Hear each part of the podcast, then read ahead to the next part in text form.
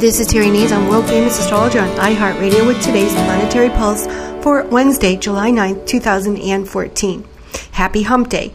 The Sagittarian moon makes this a great day to play hooky from the office, linger at the mall, and, well, do something you wouldn't normally do. Today, with the second quarter moon, we're more willing to take risks, to sell ourselves, to boast a little more, and have quirky conversations like about religion, philosophy, and, of course, politics. And when the moon's in Sagittarius, we, of course, have no filter. And that's the beauty of it. We speak our minds, and we allow others to speak their minds, too. There's a sense of anticipation that changes in the air as we look forward to the future with the moon in Sagittarius. Saturn, which is standing still in the skies, along with the planet Uranus, which is standing still too, suggests that changes in July or decisions made in July have far-reaching consequences and could change the course of your future. Well, for good. I love it when the moon's in fun-loving, outgoing Sagittarius because it's leading the planet Saturn.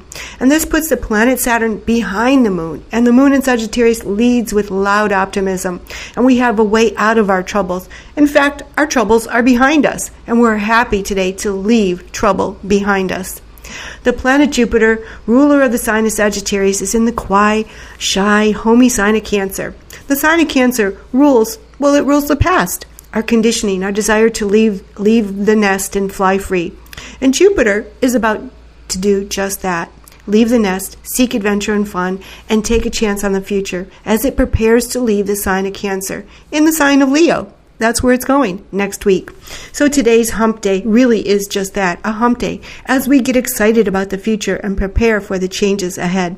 This is Terry Nazon. Add me to your favorites. Visit my website at www.terrynazon.com.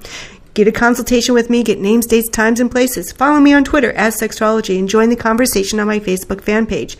Get your free natal birth chart on my website. Download the free iHeartRadio app on your mobile device, and that way you can search for me, Terry Nazon, and your sun sign. And, of course, if you know what you should be listening to, your rising sign, too.